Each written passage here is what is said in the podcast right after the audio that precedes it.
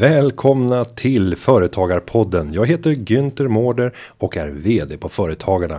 Idag har vi besök av två spännande gäster och vi ska diskutera affärsutveckling. Vi ska få höra om deras exempel från sin vardag och försöka översätta det till oss småföretagare och vad vi kan lära oss av lite större organisationer. De två gästerna som vi har med oss här i studion idag är också alldeles speciella. För de har nämligen valt att vara partners till Företagarna i samband med finalen av årets företagare i Stadshuset den elfte oktober.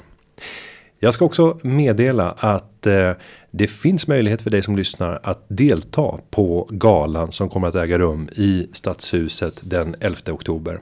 Och då går man in på åretsföretagare punkt se tror jag, eller googlar det så kommer ni rätt. Där kan man köpa biljetter, där finns det också ett dagsprogram, men där har jag tråkiga nyheter. När du hör det här avsnittet så är sannolikt alla biljetter slutsålda. Eh, för jag såg att det var sju biljetter kvar och det är sju dagar kvar tills avsnittet släpps. Eh, så, men det finns en väntelista man kan skriva upp sig på. Däremot har vi öppnat upp med ännu fler platser till galan för att möjliggöra att just du ska kunna komma. Så välkommen och gå in och boka din biljett. Med det så säger jag nu varmt välkommen till Lena Herrman, strategi- och affärsutvecklingschef på S J. Tack så mycket. Och välkommen åter säger vi till Juliana Perez-Falke, nationell kund- och affärschef på Almi. Tack så mycket, kul att vara här. Du var ju med tidigare när vi diskuterade listan hundratre unga idéer. Och nu är du tillbaka i studion, hur känns det? Jo, men det känns lika bra som förra gången. Kanske lite bättre. Kanske lite ja. bättre. Lena, här för första gången. Känslan? Ja, men det här ska ju bli jätteroligt, tänker jag. Och jag tänker att vi backar ett steg och tittar tillbaka lite grann på era liv för att förstå vad vi kan mjölka er på för härliga erfarenheter och kunskaper. Och Lena, när jag läser om dig så står det att du har varit på S J sedan tjugo femton. Du har erfarenhet från ansvarsfulla poster inom Bonnier-koncernen. Du ansvarar på S J för att utveckla nya affärer, produkter och koncept från idé till lansering. Och det här är ju verkligen någonting som många småföretagare jobbar med. Du har tidigare varit vd för Dagens Nyheter, vice vd för Bonnier Dagstidningar och har lång erfarenhet för, av att som styrelseordförande leda företag och olika verksamheter. Och så bor du på Färingsö. En ö utanför Ekerö. Det är en ganska lång resa för att ta sig in om man arbetar inne i Stockholm. Ja, det är som en, det är som en dryga tre mil åka. Mm. Men det är ju som rena landet fast i Stockholm, så det är fantastiskt. Men det är inte på Färingsö vi ska stanna, utan titta tillbaka lite grann på alla de här rollerna som du har haft. Det måste innebära att du har tillskansat dig väldigt många erfarenheter när det kommer till affärsutveckling. Och nu sitter du i en sån roll på S J. Mm. Hur mycket nytta har du av de tidigare rollerna inom, inte minst mediasfären, när du sitter på S J? Ja, men jag, har, jag har massor med nytta av det. Ehm, när det gäller mediasfären så hade jag ju förmånen att vara i Bonnier under den perioden när man gick till att bli multikanal. Alltså från en pappersplattform för dagstidningar till att ha, också finnas på tekniska plattformar. Så att teknikdriven produktutveckling är ju någonting som jag har tagit med mig.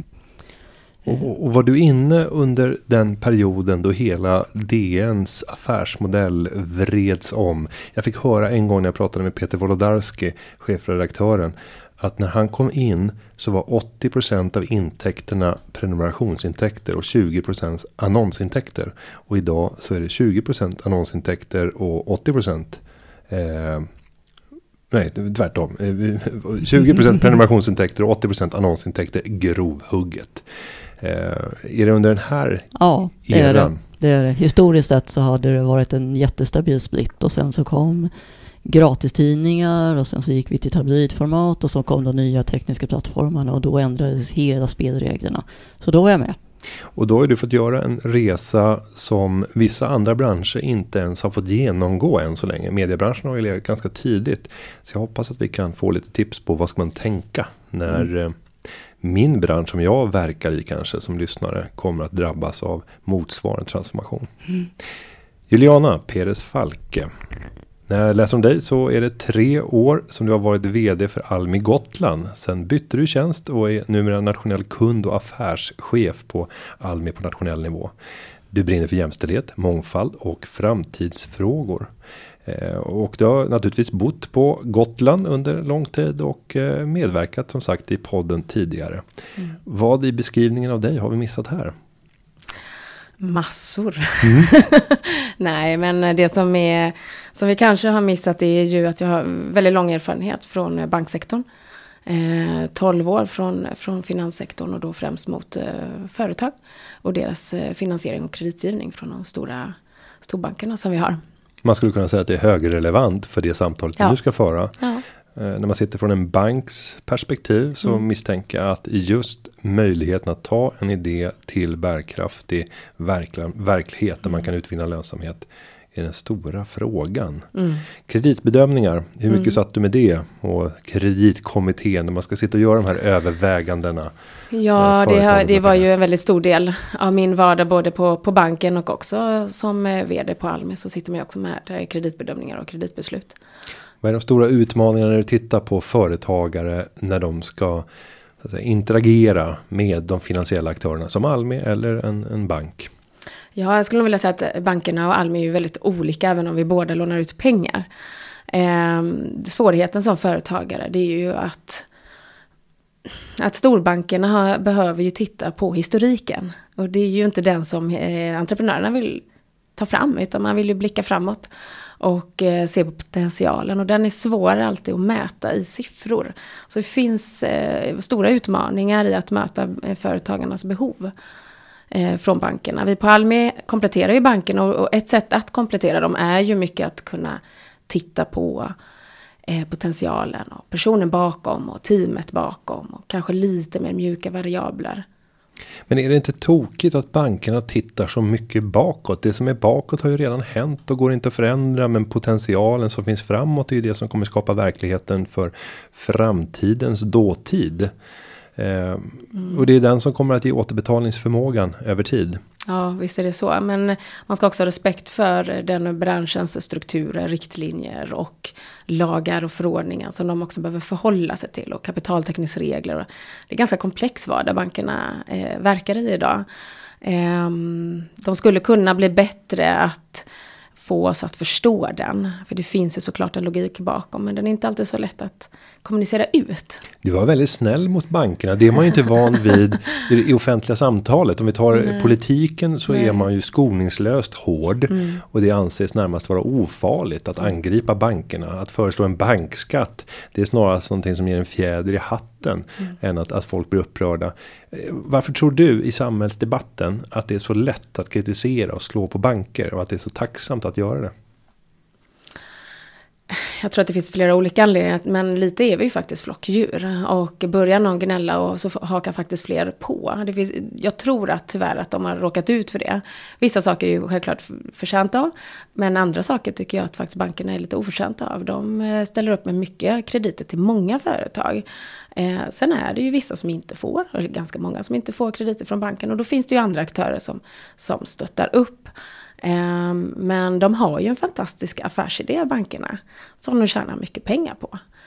Det är någonting som vi i Sverige ska faktiskt vara väldigt glada och stolta över. Sen ska det finnas regler på hur de ska hantera det. Men får inte glömma det att ett starkt bankväsen är också någonting som vårt samhälle har nytta av. Ja, för vad händer när bankerna inte fungerar? Det räcker med att vi går tillbaka till mm. hösten tjugohundraåtta för att förstå Precis. vilka konsekvenser mm. det får. Mm. Men om vi nu stannar upp eh, lite grann och funderar över varför ni från S J:s sida och från Almis sida har valt att engagera er i finalen av årets företagare. S J kommer vara prispartner när det gäller stipendiet Ge tillbaka. Det är ett stipendie på femtio tusen kronor som vi delar i två delar. Där två stycken entreprenöriella unga själar får ett pris för sin entreprenöriella handling. Eh, och inte nödvändigtvis att de har byggt något stort företag idag utan den entreprenöriella kraften. Och Almi, ni är prispartner för årets unga företagare. Men om vi börjar med, med S J och lyssna med Lena. Att engagera sig för stipendiet Ge tillbaka och eh, årets företagarfinal. Varför är det viktigt för S J? Mm, hur hänger det ihop? Mm. Ja men... Eh, På S J så tycker vi att hållbarhet och socialt ansvar är otroligt viktigt. Och när man tittar på eh, beskrivningen av det här priset och kriterierna för de som kan vinna, så tycker vi att det passar väldigt, väldigt väl med hållbarhetsprofilen.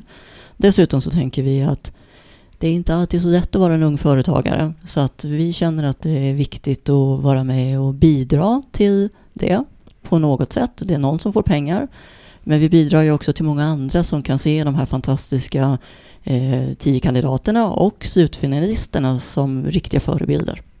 Och tar vi fjolårets två vinnare, Henning och Heaven, så gästade ju de podden. Och där kunde ni höra på deras eh, företagargärning att eh, det kanske inte var de högsta vinsterna som stod i fokus i monetära termer, utan ett genomsyrat tema var: hur kan vi bidra till en bättre värld?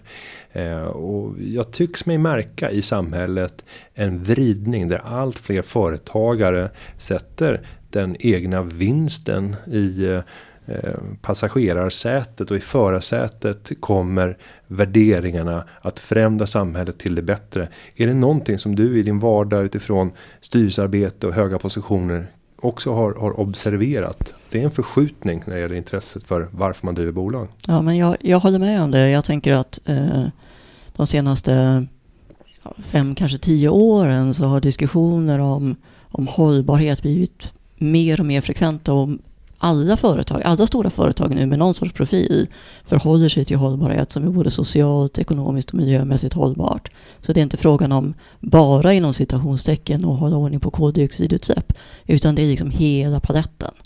Eh, och jag, jag tänker framförallt också att man ser det när man rekryterar särskilt unga, att, att man vill att företag ska ha en själ och stå för någonting mera än bara bottom line. Men det gäller ju också, du tar upp hållbarhetsaspekten ekonomiskt, socialt och miljömässigt. Men om vi tar just det ekonomiska, så upplever jag att det har fått stå tillbaka. Och ibland så har pendeln slagit så hårt när jag träffar vissa företagare att de har svårt att förklara bärkraften i den här idén. Hur hittar man den där balansen? Ja, vet du vad? Jag, jag, ja, um, jag tänker, vi är ju ett statligt ägt bolag. Och um, om man tittar på... Uh, ägarenheten på näringsdepartementet, så har de ju, de finns ju på en hemsida där. Och de har en sån fantastisk bild som, som visar att man utgår ifrån en affärsidé, en välfungerande affär. Och så lägger man på ett hållbarhetsraster och så kommer det ut en hållbar affär på andra sidan. Det tycker jag är ett bra sätt att tänka på det. Så att vi är ju företag för att vi ska tjäna pengar, men vi ska göra det vi gör på ett så ansvarsfullt sätt som möjligt. Vi, vi kan gå vidare till Juliana, vad du säger här. Nej, men jag håller med Lena om det, och jag ser också en, en förskjutning, men jag ser också att man måste ha en balans mellan de här tre pelarna inom hållbarhet, för det ena ger det andra. Ibland glömmer vi bort det. Och då fokuserar vi på antingen miljöperspektivet eller det ekonomiska perspektivet eller det sociala perspektivet. Men det här hänger ju ihop. Vi får inte det ena om vi inte har tänkt på, på det andra. Så det gäller att hålla flera saker i luften på något sätt för att få, för att få till det. Och om vi tittar på Almis perspektiv att engagera sig för årets unga företagare och våra prispartner, varför är det viktigt för, för er? Alltså, den yngre generationen, det är ju vårt framtida näringsliv. Det är ju vitalt. Det är ju det som, som kommer bära Sverige där framme. Så det är jätteviktigt för oss att stötta ungdomarna och finnas där och visa att de är viktiga. För de kommer också i sin tur bli förebilder. Och, och om vi ser till er kundgrupp, ni blir ju kontaktade av, ja, hur många, har du några siffror per år när det gäller interaktioner på, det är svårt med alla regionkontor. Ja, nu, och, nu och, har jag ingen siffra i huvudet hur, hur mycket vi blir kontaktade så, men vi har ju tolv tusen affärsutvecklingsinsatser per år, och då har vi ju ändå gått in i insatser, så man kan väl, ja, det är mer än så som vi träffar och möter. Man kan enkelt sammanfatta det med mm. tiotusentals. Ja, så, så absolut. Är det ju. Eh, och, om man ska göra en generalisering och prata om eh, ålder, kön, etnicitet, and, andra grunder som man skulle kunna generalisera och beskriva. Vem är det som kommer till Almi? Vad är, ser ni någon speciell typ av person som är överrepresenterad? Nej, alltså vi, vi lockar ju och är attraktiva mot flera olika typer av människor och kön och ålder och bakgrund och sådär. Eh, vi försöker fokusera mycket på företagare som är kvinnor, också företagare med utländsk bakgrund, för att det är grupper som inte alltid får den hjälp som, eh, som andra får. Eh, då försöker vi finnas där som, som en aktör, men eh, annars så är det ju alla dess möjliga slag som, som kommer till Almi. Och då ska vi också förklara att Almi är uppdelat i, i två delar. Företagspartner som mm. erbjuder lån. Lån och affärsutveckling. Och sen har vi då Almi Invest som är då ägarkapital. Mm. Mm. Och där sitter Almi Invest och äger andelar i rätt många företag. Mm. Har vi någon ungefärlig siffra? Nej, nu tog du mig igen. Nej, jag har ja, inte det i huvudet. Det är inte ditt ansvarsområde. Det är två separata bolag, skulle jag också säga. Ja, ja, men så är det. Ja. Men det går in, gå in på Almi Invests sida för att se mer info om det gäller just ägar, ägarkapitalet. Mm. Om vi då går vidare och pratar affärsutveckling. Och jag är ju lite nyfiken nu på att klämma Lena på erfarenheter. Om du försöker sammanfatta, vad är det som bäst kännetecknar en process där man kan ta en idé till någonting bärkraftigt som kan generera en kommersiell överlevnad? När du tittar tillbaka på din karriär, din nuvarande position, vad är det som du tycker genomsyrar de processerna? För många fallerar ju längs vägen, så är det ju. Jag sitter så här spontant och tänker att, att eh, ibland har man strukturerade processer och på andra ställen har man kanske inte så strukturerade processer. Så kan det vara, eller hur? Det beror på hur stor man är och, och, och hur mogen man, alltså hur moget företaget är och sådär. Men det finns en sak som, som, som alltid finns med, och det är att utgå från kunden. Alltså man måste börja med att förstå vem är det som är kund, vad är det som är viktigt för den kunden, vad händer i omvärlden som påverkar hur kunden kommer att se på min produkt, och så ska man utgå från det. Och, då, och så kan det vara någonting som man gör i jätteformella processer, eller det kan vara någonting som man gör på ett annat sätt med. Men bara man har kunden i centrum. Om vi då går tillbaka till de här klassiska exemplen eh, där man inte har, har lyssnat till kunden men ändå lyckna, lyckats. Eh, om, och man säger ibland så här, om, om Henry Ford hade gått ut och frågat vad kunderna ville ha, så skulle de vilja ha snabbare hästar. Eh, eller om eh, Steve Jobs hade lyssnat på mobilanvändare, så hade de aldrig kommit på att de ville ha en iPhone, utan de ville ha bättre batteritid och de ville ha lite bättre täckning och lite snabbare att skriva. Men berätta lite grann, vad, vad är rätt och fel när man tänker på det här sättet? Ja, men vet du vad, får jag spontant svara på det? Ja. Det, det, är en jätte, det är en jättebra fråga. Eh, jag tänker att man måste förstå vad kunderna i de potentiella, kund, potentiella kunderna på riktigt behöver. Mm. Snabbare hästar är ju inte ett djur som springer snabbare, det är ju ett snabbare sätt att transportera sig. Så bakom den där beskrivningen som du hade så ligger ju en verklig förståelse för vad kunden på riktigt behöver. Och det är det man måste försöka förstå. Det jag hör nu mellan raderna är ju att titta inte på vad du egentligen gör. Titta på vad det är för problem du löser. Och om det, om, om det är så man resonerar, då blir ju presentationen av sitt företag lite annorlunda. Om vi går till Almi, hur många presenterar sitt företag utifrån problemlösningen, utifrån kundperspektivet, istället för att berätta att det här är vad vi gör? Nu när vi sitter och pratar så här så är det ju alldeles för få Som, som presenterar sitt eh, företag på det sättet. Absolut. Men, men visst har vi blivit lite bättre. Jag tänker att vi jo, har blivit absolut. inspirerade av amerikanska kulturen. Ja, ja. Och där man säger, pitcharna, de målar upp. Mm. Så bara, i mm. världen så finns det en miljard som ja. lider av. Mm. Eh, de söker efter en lösning på det problemet. Mm. Där kommer vi in. Vi har hittat en lösning som kan svara jo, upp. Ja. Pitchtrenden, den har ju liksom gått bananas de senaste åren. Liksom. Ja. Så är det ju bara. Det ena bolaget ska pitcha efter det andra. Och även om man är jättebekväm att pitcha så ska man gå pitchkurs kurs nästan för att lära sig. Eh, men så är det väl. Men eh, jag tror att eh, Lena, du har verkligen en poäng i, i att titta på kundens behov. Sen tycker jag ju att vi har en, som aktör också ett ansvar att hjälpa företagen att se omvärldstrender. Se hur kommer det här påverka dig om inte tre år men kanske tio år, femton år. För att en företagare har ju fullt upp med sitt. Och det är svårt att hänga med och liksom se de globala trenderna och vad är det som kommer påverka. Och där kan ju vi liksom hjälpa till, tänker jag, vi aktörer som har lite större organisation och, och så. Att man kan, som en del i sin rådgivning också, kunna lyfta de trenderna. Mm. Mm. Om jag får fortsätta. Mm. Jag tänker att det är jätteklokt. Mm. Eh, och numera finns det ju så otroligt mycket spännande tekniska trender. Och det är ju omöjligt för oss alla att hålla koll på och förstå vad som händer.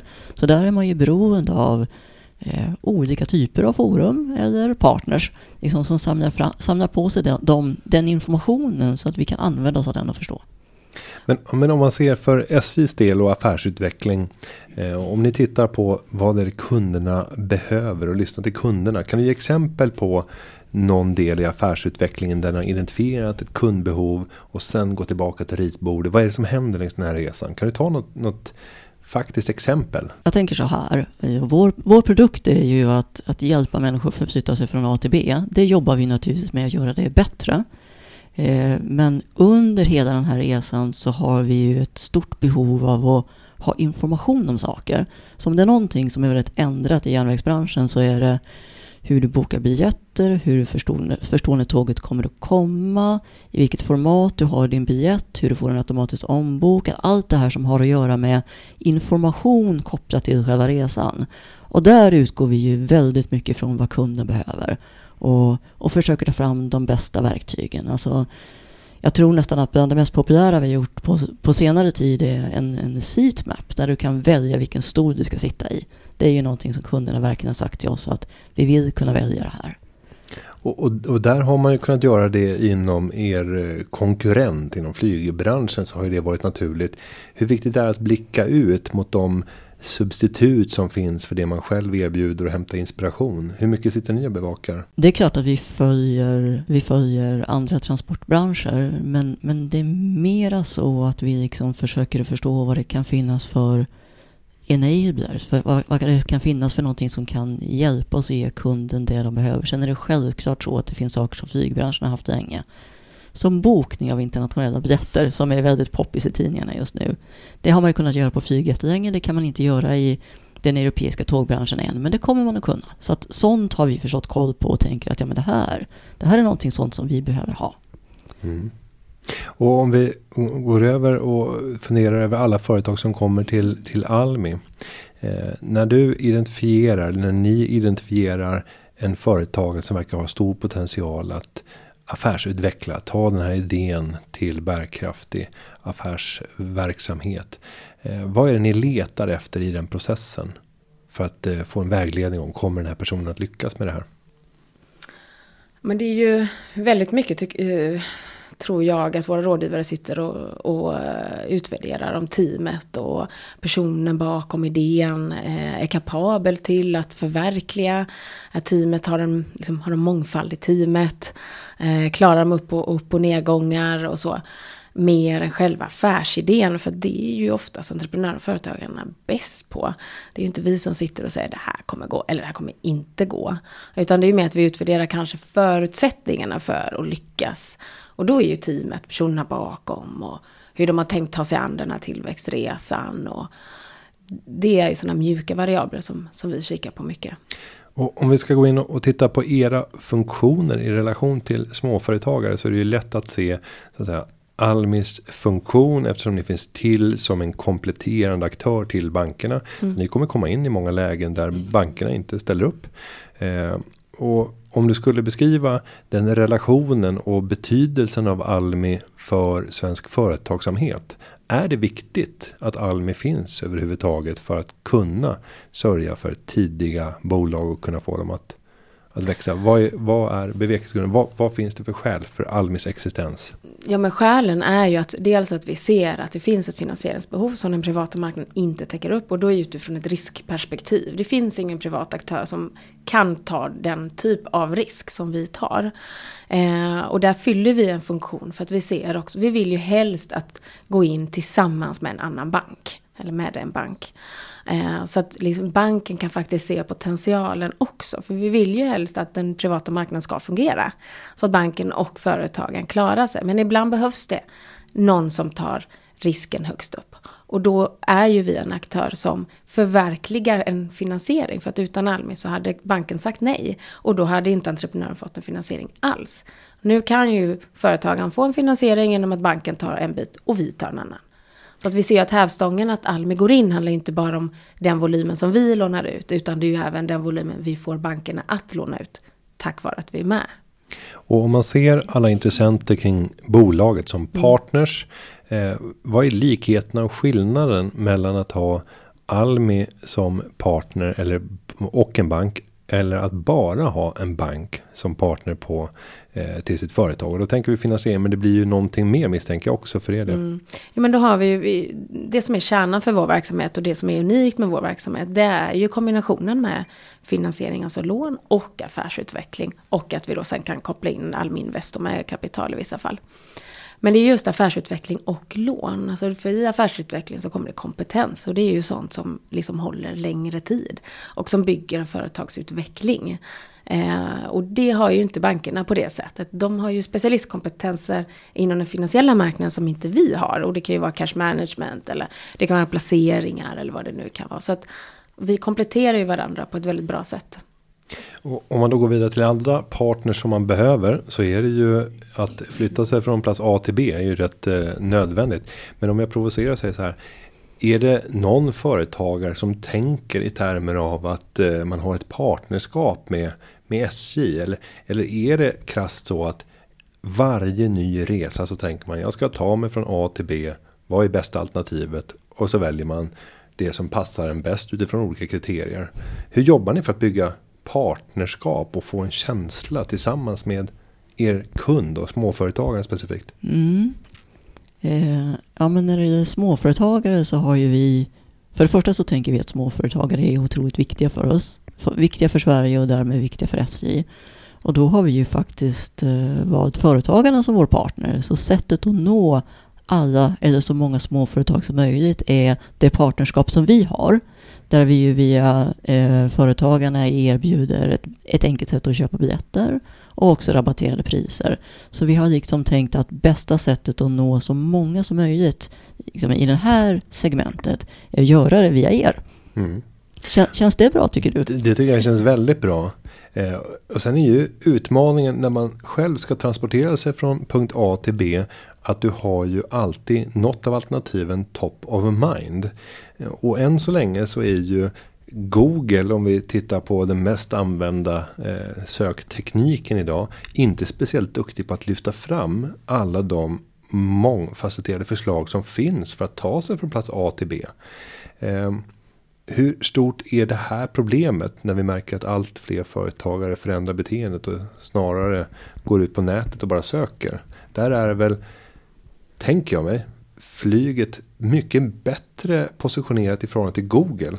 Eh, för det kommer oftare upp som förslag om man skriver resa Stockholm, Göteborg. Mm. Även om du inte skriver flyg, tåg eller buss. Mm, ja, absolut. Alltså, det finns ju spännande regelverk bakom sökmotorer och vad som dyker upp först och sådär. Eh, jag, jag tänker att tåg är ju...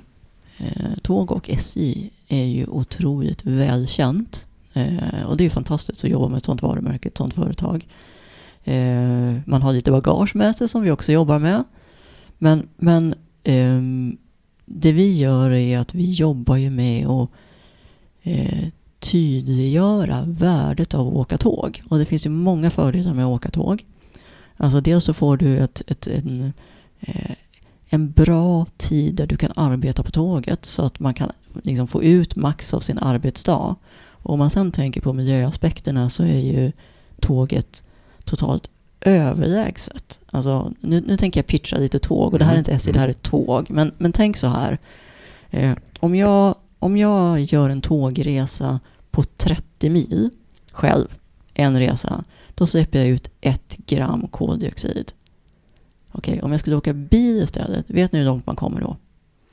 Jag gissar. Ja, du, ja, du kommer knappt ut genom uppf- uppfarten, tänker jag. Du kommer sexton meter. Mm. Okej, om du ska flyga, hur långt kommer du då? Ja, motorerna har inte ens startat. Det är precis så. Du, hinner, du, hinner, du har inte ens startat motorerna. Mm. Så att det finns liksom så mycket som talar för tågresande, och det jobbar vi ju med att lyfta fram för att se till så att, att resa med tåg ska komma top of mind när man ska välja. Men om man ska provocera lite grann kring just att stirra på koldioxid vid bränslet, för det är ju det vi tittar på i det här läget. Eh, vore det inte mer rättvist att man faktiskt tittar på bakomliggande faktorer? Vad behövs för att driva ett eh, tåg? Det behövs ju en, en rätt rejäl utbyggnad av ett eh, rälsnät som ska ut. Eh, vad kostar tågsätten att förbruka? Vad kommer elen ifrån? Eh, för man skulle kunna göra samma jämförelse med en sån här elskoter som dyker upp överallt i våra stora städer i dagsläget. Och nu fick jag lära mig att de har en två månader lång livslängd. Mm. Men de har ju närmast noll i koldioxidutsläpp. Om man tittar på själva resan som sådan. Men det är ju jättemycket koldioxid runt omkring. Om vi tittar på andra saker i termer av hur man nyttjar våra resurser. Mm. Är det rättvist att göra en sån där bedömning och bara titta på en bränslekomponent? Ja, vet du vad? Det, det är ju åtminstone ganska enkelt att göra det. Och jag, och jag tänker att även om man tog det helhetsgreppet som du beskrev eh, så skulle tåget ändå vara det bästa alternativet. För eh, när man åker tåg så köper vi, vi köper fordon och de har en livslängd som är tjugo år eller tjugo plus tjugo år, så har man köpt dem så har man dem väldigt länge. De går på en räls som har en livslängd på hundra år. Om du ställer det mot bilar och så tänker du att du gör det samma typ av kalkylering över bilar. Ja, men i Sverige så är de ju, livslängden på en bil tror jag är sjutton år. Eh, och du sitter en person oftast i bilen och vi är många i tåget. Så att om, även om du vill göra den där lite större som är väldigt komplicerad. Mm. Jag skulle verkligen väldigt gärna vilja se en sån. Jag har aldrig sett en sån som tar in alla dimensioner. Men jag känner mig trygg med att det är tåget. Mm. Om man inte är så nära som man kan cykla. Alltså vi pratar ju ofta om att man ska, man ska använda sig av det transportslag som passar den resan du ska göra. Eh, om du ska ta dig, om du ska ta dig tre kilometer så kanske du ska cykla och inte åka bil. Om du ska till U S A så är det mycket bättre att flyga än att försöka åka tåg. Eller segla, som Greta. Om man har väldigt mycket tid så kan man segla. Och väldigt bra sponsorer som kommer ja. med, med, med ja, tävl- tävlingskatamaraner. ja. eh, Men, men för jag sitter lite kluven om vi, om vi stannar upp lite grann vid hållbarhetsaspekten. Jag har ju kört elbilen B M W i tre, sprillans ny. Och då tänker jag så här, är jag miljövänlig för att jag fattar det här beslutet och köper en sprillans ny bil istället för att använda min tidigare bil då från tjugohundratre där allting eh, finns ju redan, den har ju skapats, den kan, om den bara underhålls på rätt sätt eh, så kommer den klara väldigt många år till och vi behöver inte bygga ytterligare en bil som sen annars kommer skrotas för att folk köper nya, skrotar nästan välfungerande bilar. Och de, jag är rätt kluven inför vad är rätt i, i det här läget. Mm. Hur ofta funderar ni på de här frågorna? Är det bara jag som, som tänker jag, så? Jag funderar väldigt ofta i de termerna. Och jag har väl någonstans landat i att, att alla behöver göra den förändringen som de förmår att göra. Alltså så länge man själv är trygg med att jag gör det här. Eh, så kan jag inte kräva det av någon annan. Men att, för vi har alla olika förutsättningar i livet. Vissa har förutsättningar att ha, kunna ha två bilar. Andra har inte förutsättningar att kunna ha någon bil. Men alla kan väl göra någonting för miljön. Men man måste gå till sig själv och så måste man vara icke-dömande tror jag med, med alla andra. För att annars så hamnar vi i någon ond spiral där vi ska tycka och tänka om varandra på ett negativt sätt. Utan kanske mer eh, lyfta varandra på det, det alla kan göra. Om, om vi istället går vidare och Eh... tittar på eh, småföretagare och småföretagares möjligheter att kunna ta sig till den här finalen som väntar den elfte oktober i Stadshuset. Eh, ni kommer ju vara engagerade i olika delar av det här juryarbetet tillsammans med flera andra erfarna företagare. Det är blandat till några storföretagsledare. Det är en bred massa i de jury som ska utse de här vinnarna. Om ni skulle utifrån era perspektiv ge tips och nu representerar ni båda två kategorier som riktar sig till de yngre och vi har ett mycket yngre lyssnare. Vad skulle ni ge för tips för att de skulle ta sig till finalen? De som är i final nu, de har ju redan beskrivit på ett fantastiskt sätt vad de har gjort för någonting och vilka de är och vad det är som driver dem. Så jag tänker att de har, de har gjort det man borde göra. De har på ett ärligt och stolt sätt berättat om sig och det är det man behöver göra. Och jag tänker, hur mycket ska man lägga fokus på att beskriva sina egna drömmar och mål med sitt företagande versus att beskriva vad man de facto ska göra. För många av de största företagsledarna drivs ju av en, en inre värderingskompass som de hela tiden signalerar ut. Om vi tar Elon Musk som har blivit väldigt stor, pratar ju väldigt lite om de faktiska sakerna som man ska göra. Allt ifrån elektrifierade bilar till batterier som ska kunna finnas i husmiljö, solceller på taket i form av takpann. Produkterna är inte i fokus, utan han pratar om att förändra världen. Eh, när man ska beskriva sig själv, det kan ju vara lätt att det blir lite förmätet om man, om man är, är ung och börjar prata så. Vad går balansen? Kan man säga någon ledtrådar kopplat till balansen, att förmedla sin stora vision kopplat till? Ja, jag tror balans var ett väldigt bra ord. Mm. Att hitta balans mellan den visionära bilden och eh, den operativa bilden som man faktiskt lever i varje dag. Och eh, jag skulle nog rekommendera att, att beskriva båda.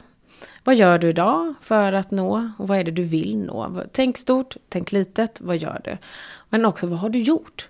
För att det, det tycker jag visar ganska mycket om vad du går för. Vad har du gjort redan? Vad har du tagit för hjälp? Eller har du kört själv? Alltså lite både och. Så hitta en balans i det stora och det lilla. Det operativa, det strategiska. Mm. Och eh, vad gäller stipendiet Ge tillbaka så kan man ju redan nu gå in och titta på de här finalisterna för att lära känna dem lite bättre. Och mer info kommer också att komma ut om finalisterna i Årets unga företagare och naturligtvis också Årets företagare. Med det, Lena och Juliana, så vill jag tacka er för att ni har tagit er tid att komma till Företagarpoddens studio. Och jag ska säga att in och teckna upp dig för biljetter om du är intresserad av att komma till framförallt kvällens gala den elfte oktober. Dagsprogrammet är sannolikt slutsålt nu. Det finns möjligheter att sätta upp sig på väntelista. Men in och teckna biljetter för att få delta och mingla med mängder av framstående företagare från hela Sverige. Med det säger jag att podden har förberetts av David Hagen och klippningen, den är gjord av Linda Aunan Edvall. Vi hörs igen nästa vecka. Ha det så gott. Hej då!